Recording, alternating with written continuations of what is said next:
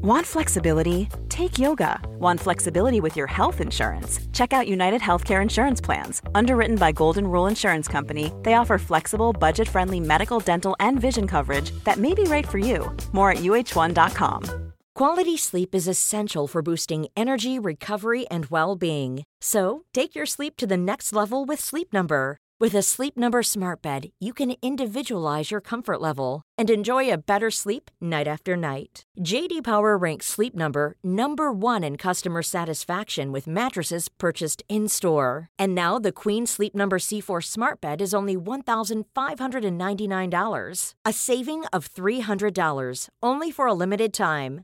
For JD Power 2023 award information, visit jdpower.com/awards. Only at Sleep Number stores or sleepnumber.com. This episode of Harry Potter and the Sacred Text is brought to you by the new podcast Anomalie. Vanessa, one of my favorite YouTube holes to go down is like role play fantasy tabletop multiplayer games where I don't really know any of the people playing, but I love watching them have an adventure. Well, Casper, then you would love Anomalie. It's a role playing meditation podcast that takes you into a world of magic and fantasy. You'll be invited to imagine yourself in scenarios such as learning to cast a tranquility spell Ooh. or exploring a land once vanquished by a dragon, but all connected by a shared mythology. I am genuinely going to download this right now. This sounds amazing. This podcast combines traits of a great dungeon master and those of a talented meditation guide, weaving tales of fantasy that stretch the imagination while you learn to center yourself, offer forgiveness, find confidence, and relieve stress. This is available now on Spotify, Apple, or wherever you are listening to this podcast right now. It's Anomalie spelled with an IE at the end and not a Y. Go to S E E K A N O M A L I E dot com. That's seekanomalie dot com to find out more. Chapter 25 The Beetle at Bay. Harry's question was answered the very next morning.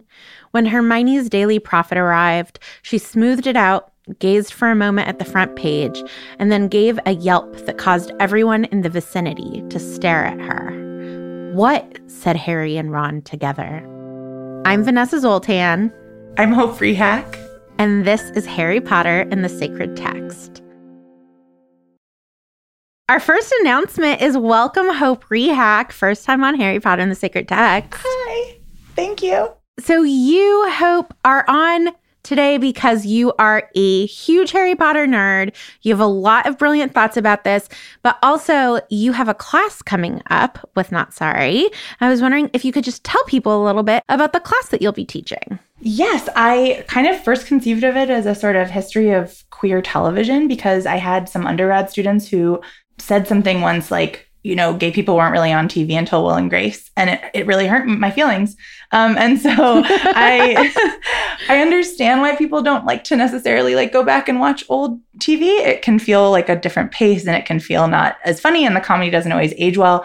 But I think looking just specifically at sort of queer characters and queer storytelling from kind of the 1960s to the present day, you kind of understand where we came from and where we're going. And so um, we're going to talk about the 60s through the 2020s. It's called The History of Queer Representation in TV. I think it's called a quick and dirty history of queer representation in TV, um, because that is absolutely what I hope it is. Awesome. Ugh, I'm so glad that you are offering that to people. And I didn't realize that people thought that Will and Grace was the first queer representation on TV. So I'm glad you're dispelling people of this notion. Everybody, you can find out more about that by going to notsorryworks.com. And hope we just have to tell everybody about our bonus conversation for today. You and I will be talking about something that happens in this chapter, a holiday that has just recently passed from when this comes out, and that is Valentine's Day. I am wondering if you have any Valentine's Day feelings. I will share my Valentine's Day feelings. We will share whether or not we think Cho and Harry had a representative Valentine's Day for what this holiday is. Can't wait. And you can listen to that by signing up at patreon.com slash Harry Potter Sacred Text. I'm so excited. No, I taught a Harry Potter class in college. I feel like I've been training for this moment for my whole life. Well, why don't you start us off with an opening story? The theme that we read, chapter 25 through, is attention. What story do you have for us? Oh, yeah. I kind of like couldn't get enough attention as a child. And I was one of those kids who was always performing and singing and demanding everybody watch me do extremely mundane things. And I love this about me because people wonder if that came from nature or nurture. And it's so obviously nature, not nurture. My parents paid so much attention to me and my siblings. I think a lot of people who are attention seekers as adults, people assume that maybe in their developmental years, they're family didn't give them the attention that they wanted. But I think some people, like me, have just a bottomless need that can never sort of be satisfied. and I think that sounds like a conclusion that you come to after like therapy and reflection. But actually, I came to this conclusion recently from primary documents. In my dad's recent retirement, he ended up digitizing just dozens of home movies that were on VHS tapes and putting them in a Google Drive. And so I've been watching them, and they're these like hours long documentaries of my early childhood and they were made with an intention. My my grandparents lived a few states away and so my parents would mail these vhs tapes to them. And i'm not sure if what we have are rescues from after those grandparents passed away or if they're duplicates but i just love that they're these like very intentional like almost like vlogs you know they're my parents are sort of narrating their parenting. And my sister and i like kind of come in and perform for our grandparents but in a very i would say undirected way. I don't think my parents were telling us what to do. We and so sometimes we're crabby. Sometimes we're awful.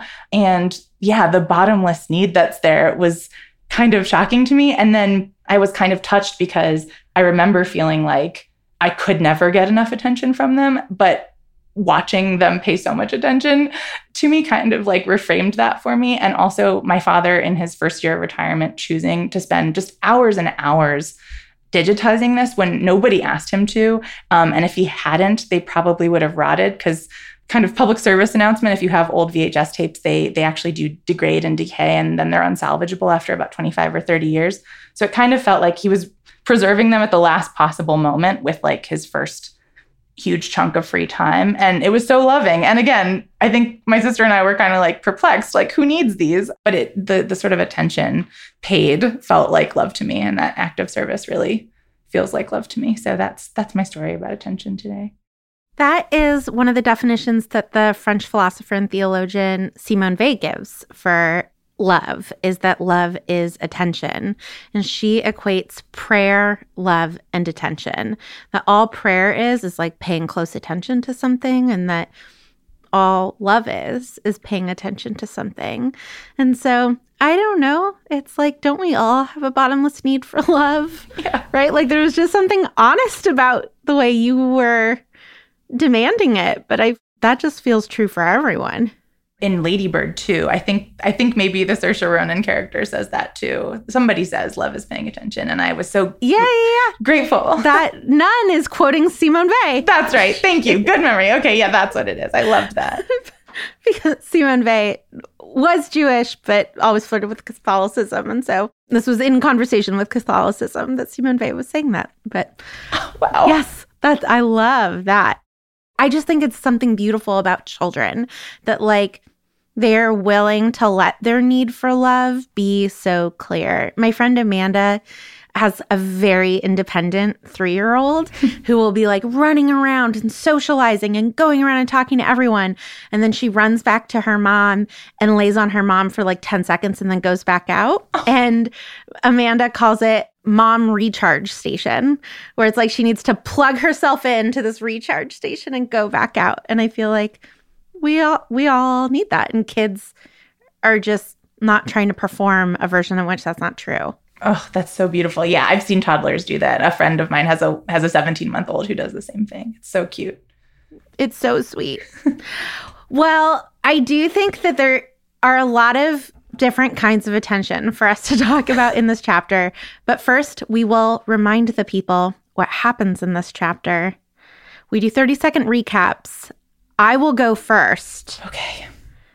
Do you mind counting me in? For sure. Are you ready? I am ready. Three, two, one, go. So all of these Death Eaters have escaped Azkaban, and Fudge is like, it's Sirius Black's fault because he's related to Bellatrix. And then nobody is figuring out that actually the Dementors aren't have like clearly gone over to Voldemort's side. Cho and Harry go out for Valentine's Day, and it is very awkward. And Harry's like, oh, by the way, I have to meet up with Hermione. And Cho is like, are you flipping serious? And also, I want to talk to you about Cedric. And Harry's like, I don't want to talk about Cedric. And then he goes and he meets up with Hermione, and they have a meeting with Rita Skeeter to get his story out. Bravo! Thank you. Thank you. Oh my God. Nobody ever says bravo. I think that was really impressive. I think it's really a lot of story to get through. Thank you. Thank you. Do you want to count me in? I it would be an honor and a pleasure. Thank you. On your mark, get set, go. Um, so they're the trio are at in the dining hall and they're reading the Daily Prophet. And Harry notices that not a lot of the students are reading the Daily Prophet, but a lot of the um, teachers at the head table are. And the stories of the day are about Death Eaters breaking out of Azkaban and a guy who was killed at St. Mungo's by a, a scary devil snare plant that they should have recognized. They experience some guilt about that. Oh my gosh! Then they go to Hogsmeade and yes, oh my gosh, I'm running out of time. and, then, and then they do what you said. I so appreciate when people struggle doing their first one because I feel like you can listen to this every week. You start thinking that it's just like Vanessa and Matt, they don't know how to talk. It's stressful. It's stressful. And also, I feel like these books are famously extremely plot heavy. There's a lot of plot in every chapter. So many things happen in this chapter. I hope, I do think that there's a place in the chapter for us to talk about exactly what your story was pointing to, right? Which is Harry and Cho and like people wanting a certain kind of attention. Everybody has good intentions, and yet this goes so badly, right? Like Harry likes Cho and cares about her and like thinks she's cool.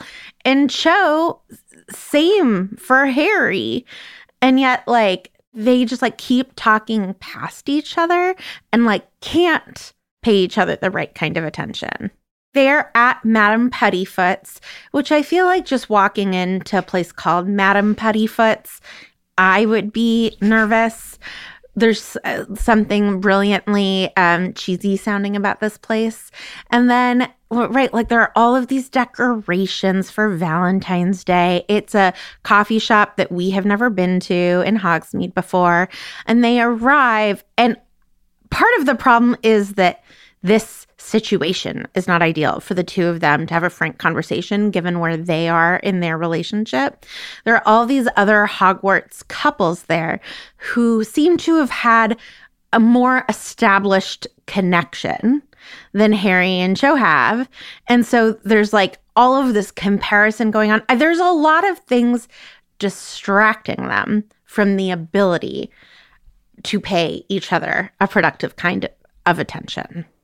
For sure. But I also like that. I think that rereading it this time and not as a kid, I feel like they are paying each other attention. And there's even a moment where Harry gets frustrated after they sort of have this fight at, at the cafe uh, because he says, like, why would she want to talk about Cedric when it makes her cry?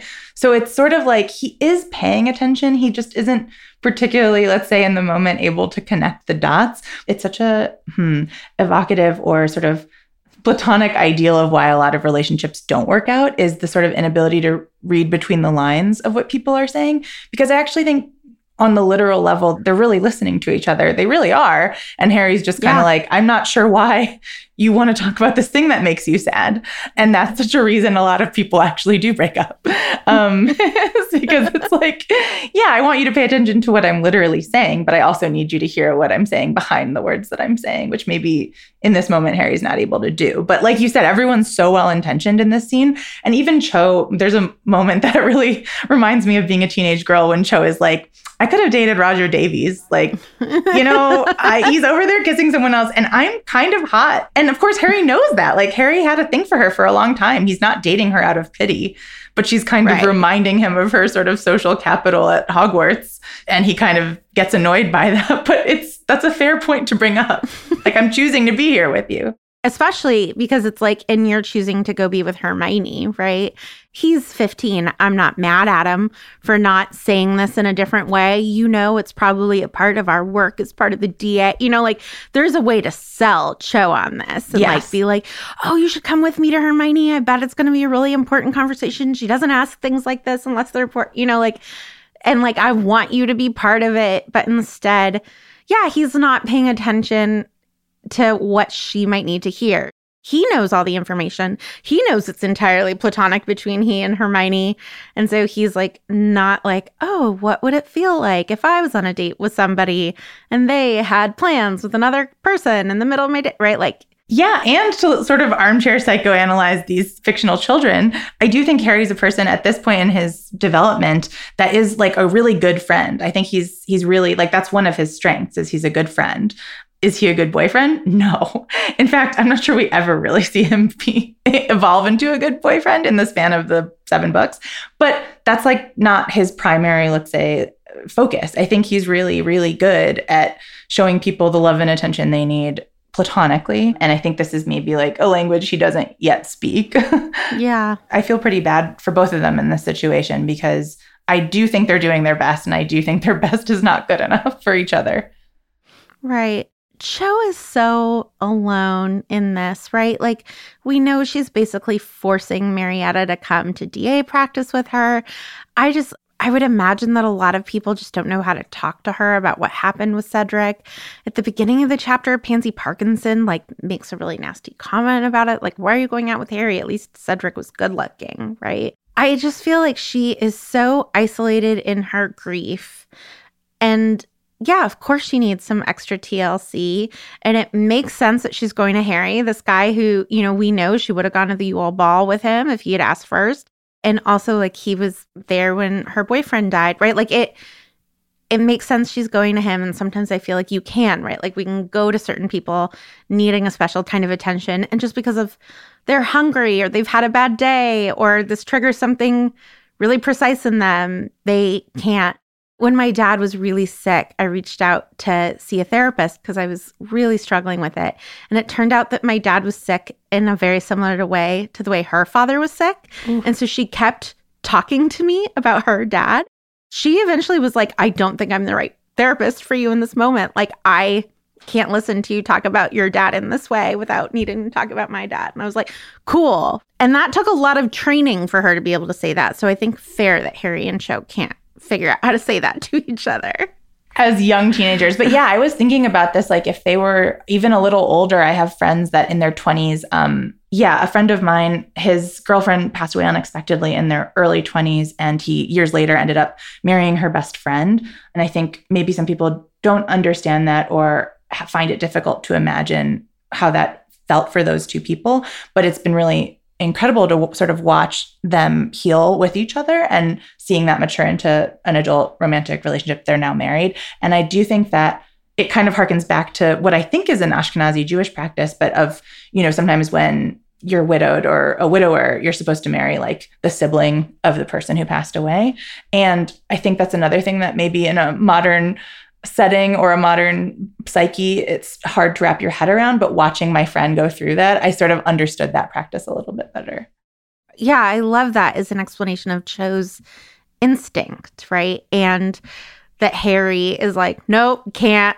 What? Like romance different part than grief. Yeah. Can't, you know, like can't do both of these things at the same time. Whereas like that is working for Cho. And yeah, both are just such reasonable responses. But Cho is paying attention to Harry, right? She points out to Harry, she's like, Don't you think it's weird that there aren't any Dementors, you know, wandering around in Hogsmeade, given how many Dementors there were when Sirius Black was on the loose? And that is what allows Harry to be like, Oh my God, yes, the Dementors didn't just let the Death Eaters out. They are actively on Voldemort's side because otherwise they, in theory, would be working for the ministry and looking for these escaped convicts. And I do think that part of Cho's attention to Dementors actually is in her care for Harry. She was the one who protected him in book three when Draco was pretending to be a Dementor, but she thought there were Dementors and that Harry was going to fall off of his broom. And she like reaches out across team and is like, Harry, be careful, right? In this like, and so I do think that that occurring to her shows that she was like worried about dementors being in Hogsmeade because she was worried they were going to have a negative impact on Harry, right? Like it's actually showing the depth of her attention to him. And I think that often we are loving and taking care of each other in ways that we don't notice about one another. Yeah. And I remember when I was a teenager and some relationship wouldn't work out, I remember, I think it was my mom, but somebody telling me that so much of that is about timing. And I sort of maintain yeah. that Cho and Harry could have had a very healthy relationship at another time in their lives. And their timing is just yeah. so bad. So, so bad. Yeah. yeah. Also, I mean, I feel like we have to talk about the Daily Prophet and Rita Skeeter. There's a lot of journalism in this chapter and you know what is above the fold what is being spoken about right? Like these are all things that we are like keenly aware of as attention and like the attention economy you know as we call it now. Mm. and i am wondering what you think like what is happening in terms of attention and you know the daily prophet in journalism in this chapter? Well, I actually love this so much because I do think, on a sort of macro level, it's a little mini lesson about teaching kids some media literacy. And basically, I mean, I remember reading this in 2003, and there was a lot of, uh, let's say, uh, politics happening around me and a lot of news. And I do think that this chapter sort of teaches you that what you're reading in the paper isn't necessarily the whole story. And that's a good thing to remember because I think Rita Skeeter says pretty baldly that, you know, they're not going to print anything that the Ministry of Magic doesn't want them to print. And that's a really good thing for these 15 year olds to learn at this particular time and what's going to shape up to be a war that they're very much involved in, sort of to be critical of what's being put out there. And then at the same time, really be thinking about how it's strategically put out there, which I feel like Hermione is, of course, leagues ahead on this by getting her to write Harry's story for the Quibbler and just saying, you know, it's important that the truth is out there, whether it's in a mainstream publication or in a sort of alt weekly like the Quibbler. Um, at least there's a place people can go for a different. She says it almost explicitly, like a different a different perspective on what's happening. Yeah. I mean, Rita Skeeter, what's so interesting is that she says, first of all, Fudge is leaning on the paper hard. And second, it's not the way the wind is blowing. That's not what people want to hear. And like the Daily Prophet at the end of the day is there to make money. And like, sorry, kids, like this idea that you have the free press, like, the attention economy is an economy and like you have to be able to do both at the same time. I do think that this is a tough moment for Harry, who hadn't necessarily been thinking about it in those dark of terms. Whereas for Hermione, she's like, yep, duh. So let's move on to the next, you know, thing in the agenda. Right. let's leverage this. Let's use this. Let's hijack this. Yeah, like obviously.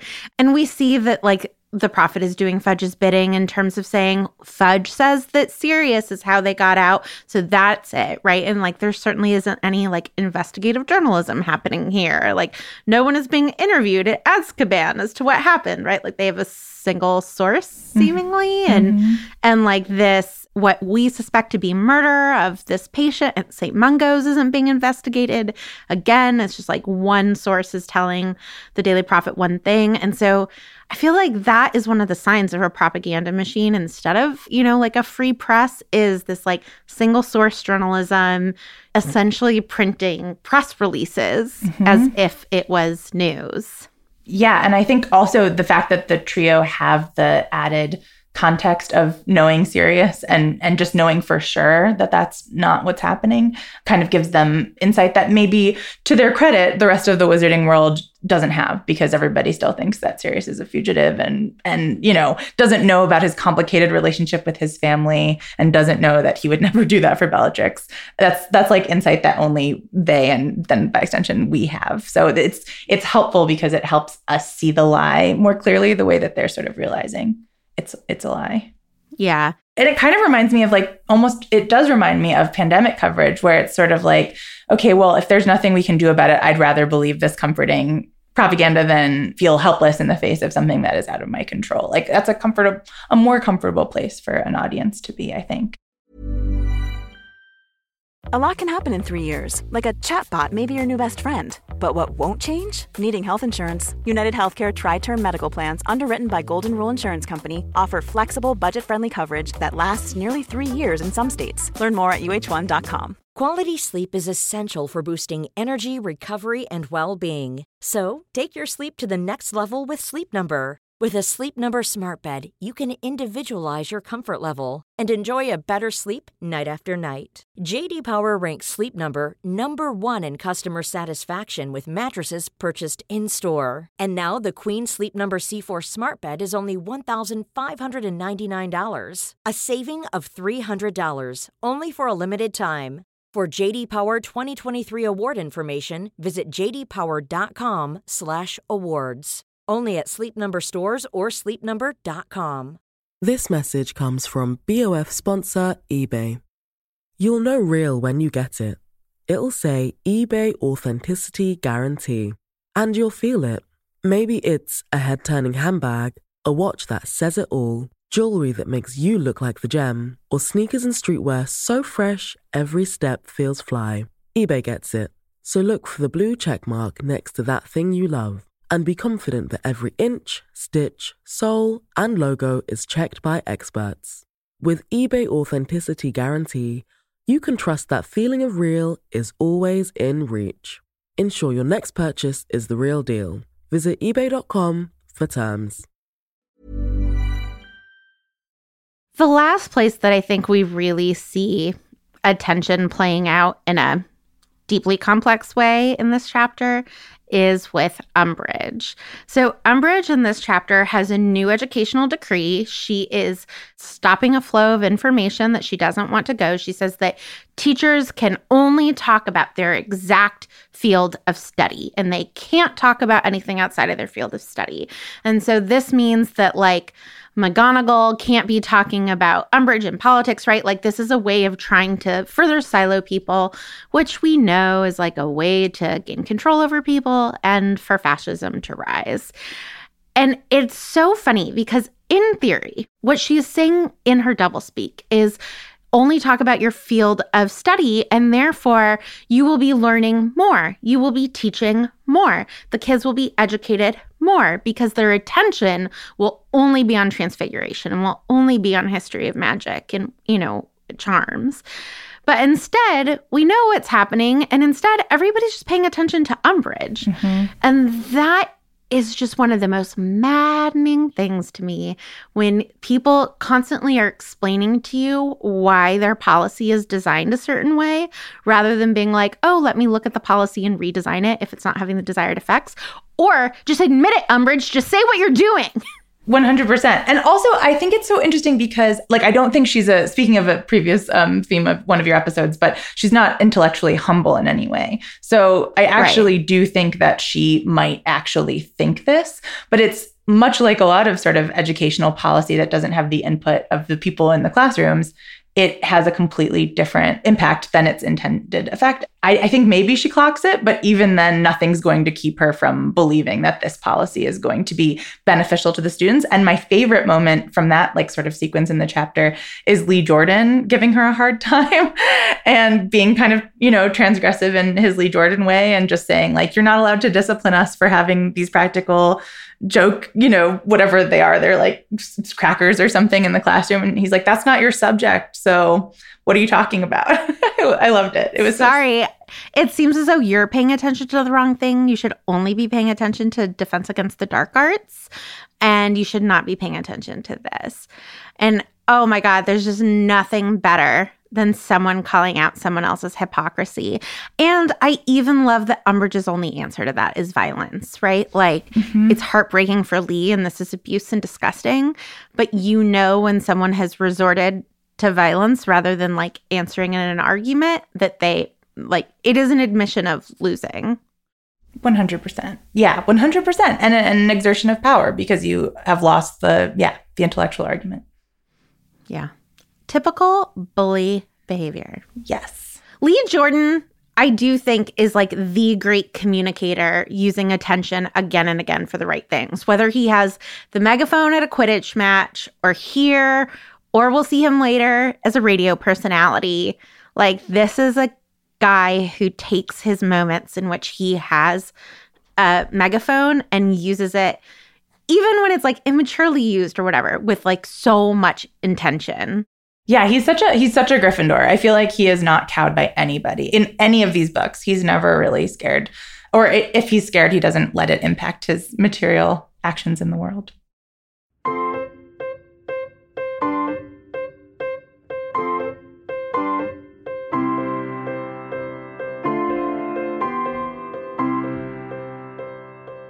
So, Hope, we are going to do Sacred Imagination, which is a reading practice that goes back to St. Ignatius of Loyola.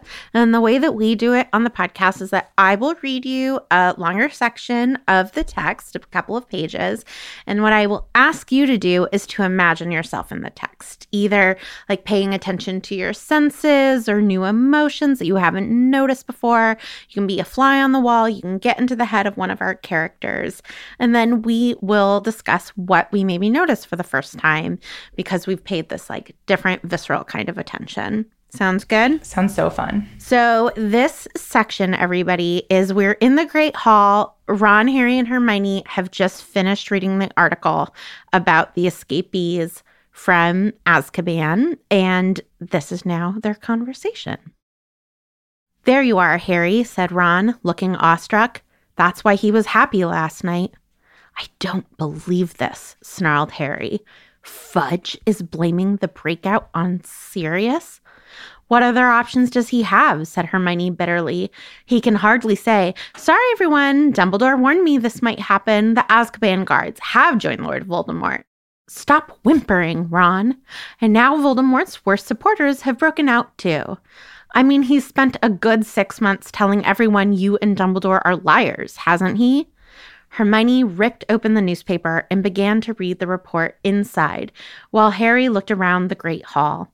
He could not understand why his fellow students were not looking scared, or at least discussing the terrible piece of news on the front page, but very few of them took the newspaper every day like Hermione. There they all were, talking about homework and Quidditch and who knew what other rubbish. And outside these walls, 10 more Death Eaters had swollen Voldemort's ranks. He glanced up at the staff table. It was a different story here. Dumbledore and Professor McGonagall were deep in conversation, both looking extremely grave.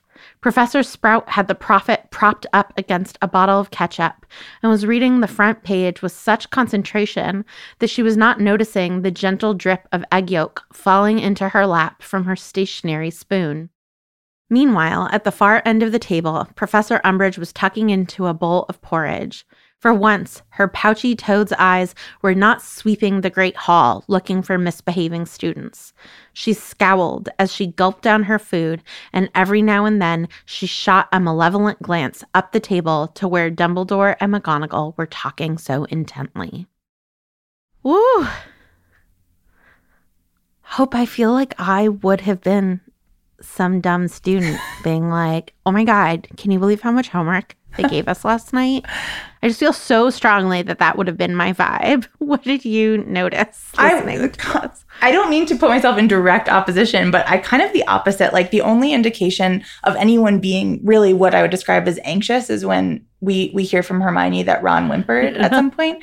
And I know the implication is that it's because she's using Voldemort's voice. I understand, but I do love mm-hmm. that. I think Ron is very underloved, and I love Ron. And I do think, you know, his sense of humor and intelligence often are working in tandem with his anxiety. And I think of the trio, I mean, Hermione's anxious in a sort of perfectionist type A way, but I think that Ron is an anxious person who's so, so brave because he's constantly working against the messaging he received at home and in wizarding society to be friends with these weirdos. You know, Hermione and Harry having no problem saying he who must not be named is counter programming to everything that Ron grew up hearing. And so that moment, I really identify with him being nervous and Harry looking around and saying, No one else is nervous. Your best friend is nervous. Your best friend is nervous by the mere mention of a name. He's, and Ron has the full context and he is accurately reacting the way that Harry thinks people should be reacting. And so I guess in that moment, I was really thinking about being a teenager and being overwhelmed with anxiety and sort of like the smell in the great hall of i'm sure a lot of anxiety bo from everyone and even if it's just from like you know kids who are worried about their homework it kind of all you know that sort of teenage smell mixing with like the food mixing with like the musty old hogwarts wood and fire and who, who knows what else going on there i was really was really feeling close to ron in that moment I have come to love Ron a lot. I had a really hard time with him at first. And now I'm like, this is a kid who's really trying. And what else do we want except a kid trying his best? I think that, you know, as much as I was like, I know that if I was in this room, I would be one of those kids who was just like talking about Quidditch. I very much like in my body felt for Harry, mm. who right like we've all had these moments where we look up and wonder how life is going on for other people right it's like don't you understand? We just got this huge piece of news. Everything is different. And how are you all behaving as if it's not? And like incredulity combined with like righteous indignation, right? Like it's very like in my throat, just like choking on it. Mm. And then just that like feeling of some relief of like, well, at least Professor Sprout like can't even eat her egg, right? Needing that external validation of a big emotional reaction mm. and like having a piece of calm of like, okay, I'm not making this up. I'm not out on a limb all by myself. Like McGonagall and Dumbledore are clearly talking about this, and Professor Sprout is clearly upset about this. Like, I'm not making it up. I think can just be like such a calming effect, right? Like having someone say, like, I see you, I see your reality, like, I see it too you know, we've seen the power of it recently with other people seeing the Thestrals, but I feel like Harry is constantly being asked to hold a truth that other people are doubting. And so I'm just like imagining the relief he must feel that, like, out in the open, adults are projecting the same reality. Oh, yeah, that makes sense. And also the relief of being a kid who's feeling anxiety and seeing that the adults are also anxious. That just feels, I guess, a relief is was one word for it. I feel like, yeah, that's a relief and terrifying, right? You're like, okay, I'm not wrong to be anxious, but oh God, even you don't know what to do. Totally, yeah. well, Hope, thank you so much for doing the sacred reading practice. Thank you for inviting me. It's so funny because when I hear you do that on other episodes, I always think about how that's how I always read, like, especially these books, especially as a kid. I used to insert, I did, did like self insert, not literal fan fiction, but imagining yeah. myself as like a random Hogwarts student passing by. So I was so happy that we did this. This message comes from BOF sponsor eBay. You'll know real when you get it it'll say eBay Authenticity Guarantee. And you'll feel it. Maybe it's a head turning handbag, a watch that says it all, jewelry that makes you look like the gem, or sneakers and streetwear so fresh every step feels fly. eBay gets it. So look for the blue check mark next to that thing you love and be confident that every inch, stitch, sole, and logo is checked by experts. With eBay Authenticity Guarantee, you can trust that feeling of real is always in reach. Ensure your next purchase is the real deal. Visit eBay.com for terms. Everybody in your crew identifies as either Big Mac Burger, McNuggets, or McCrispy Sandwich, but you're the Filet-O-Fish Sandwich all day. That crispy fish, that savory tartar sauce, that melty cheese, that pillowy bun. Yeah, you get it every time. And if you love the Filet-O-Fish, right now you can catch two of the classics you love for just $6. Limited time only. Price and participation may vary. Cannot be combined with any other offer. Single item at regular price. Ba da ba ba ba. This week's voicemail is from Nat. Hi, Sacred Text team. My name is Nat and I use she, her pronouns. I'm calling from Argentina in response to your episode on visibility. The Gebrutte question made me go straight to the concept of neurodivergent masking, which is the ability to consciously or unconsciously suppress natural responses to hide neurodivergent traits and fit in. And it is exhausting. During your conversation, Vanessa mentioned the Tonks' ability to change her looks to blend in is useful. And while I agree with that, I also think about the toll it takes on her. The text tells us she often uses it to entertain people. So I wonder is this painful? Does she want to do it, or is just a way for her ability to not be seen as threatening? I would love to hear your thoughts on these questions. I'm 32 and I didn't know about neurotypes until earlier this year. When reading about it, I realized that I identify with a lot of autistic traits, like masking. Misinformation and gender biases result in women and transgender people being underdiagnosed until we find this information by ourselves. And it is possible that after finding out you have been masking, you would have a huge identity crisis. This is something I have been struggling with. So when Matt said that what is real is whatever is in front of you, I suddenly felt validated. Like my mask is a part of me that I can appreciate as something I developed to be able to exist in the world. And being aware of it just gives me new tools. As Vanessa beautifully said about Bogart, I think this can also be a form of self creation. So I want to thank you guys for that discussion. It gave me a much needed load of self acceptance. And thank you for the podcast. You are a blessing for us. Bye. Nat, thank you so much for that beautiful voicemail. And I really love your questions around Tonks and like, does it hurt to be a Metamorphmagus and to change in that way? Does it cost her anything? And is this a coping mechanism that she has by entertaining other people with it? I think that those are really touching and perceptive questions for us.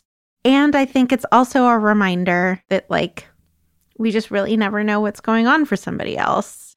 And so I just want to, yeah, thank you for highlighting that. And thank you so much for your beautiful message. I don't know if it's appropriate to sort of recommend something else, but this discussion about Tonks really reminds me of the graphic novel and then later Netflix movie Nimona by N.D. Stevenson. But it's about a shapeshifter and there's uh, i think it's mostly probably a trans allegory but it is very much about people who sort of need to ch- change forms. The, the main character is, is a little girl who can become a dragon. And this discussion is a huge part of the plot of both the book and the Netflix adaptation. And it's a really wonderful exploration of these ideas that I, I think are in this call. And, and I love I love this idea. I just feel like what we know about Tonks is so little, and other people have, you know, written sort of similarly uh, about similar characters. I'd love to know more. I'd also read a standalone Tonks novel. For what it's worth, I would read a standalone Tonks novel. Who wouldn't?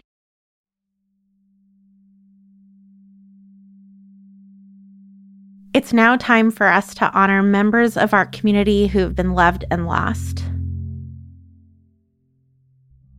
Gerald Dahlman, who is 90, a husband, father, grandfather, great grandfather, and general of Grandpa Dahlman's boot camp.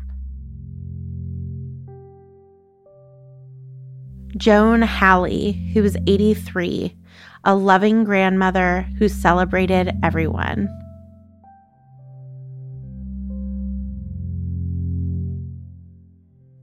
Elizabeth's three babies, never born, precious, wanted, cherished, and remembered.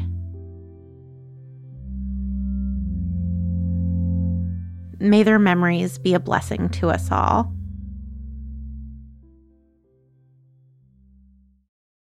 Hope we now get to offer a blessing for a character in the chapter. Who would you like to bless? You know what? Let's let's bless I really want to bless Cho. I I think Cho is going through it and and needs it and is another character I would read an entire series about. I think she's really smart and really sensitive and gets the short end of the stick here and we know that she's going to have future um, romantic partners who see her more fully and appreciate her better. So I want to offer it to Cho. Yeah. Oh, what, this is a tough year for her. This is going down as a tough, tough couple years. Hope, I know we talked about him a little bit, but I really want to bless Lee Jordan because he is speaking truth to power to Umbridge and like calling her out on her nonsense, but he is also an inspiration in resistance. Fred and George are going to leave Hogwarts in this like great way and say, give her hell peeves, right? Like, and we think of Fred and George as sort of like being on the cutting edge of that. But Lee Jordan is also like putting himself on the line in order to diminish the power and credibility of Umbridge. Mm-hmm. And I just think it's incredibly brave and really moving when people are scared and do the brave thing. And so I want to shout out Lee Jordan for, I don't know, being like a real leader in this. And doing it with humor. We love Lee. I know. Why is he so great? Next week, we are going to be reading Book 5, Chapter 26 Seen and Unforeseen through the theme of doubt with Matt Potts. Our big reminder before we say goodbye today is that Hope Rehak is going to be teaching a class, a quick and dirty history of queer representation in TV. You can find out more about it at notsorryworks.com. It's going to be amazing. We also have an amazing class with Taylor Bueller called Showing Up for Queer Kids, and you can also sign up for that at notsorryworks.com. You can always subscribe for ad-free episodes at Apple Podcasts or through our Patreon at patreon.com slash Harry Potter Sacred Text. This was a Not Sorry production. We are a feminist production company. Our executive producer is Caitlin Hoffmeister. We are edited and produced by AJ Aramas. Our music is by Ivan Paisau and Nick Bull. We are distributed by ACAST. A special thanks this week to Hope Rehak, ah! to Nat for sending in her voicemail, to Ariana Nedelman, Julia Argy, Margaret H. Wilson, Nikki Zoltan, Hannah Rehak, Matt Potts, Casper ter Kuile, Courtney Brown, Natalie Folkerts, Stephanie Paulsell, and everyone who sent in the names of their loved ones. Thanks, everyone. Talk to you next week. One day you and I will have a podcast called Mamma Mia 2 is a sacred text. It is absolutely a sacred text. I could not believe anything more in my spirit. Me neither. absolutely. Ah.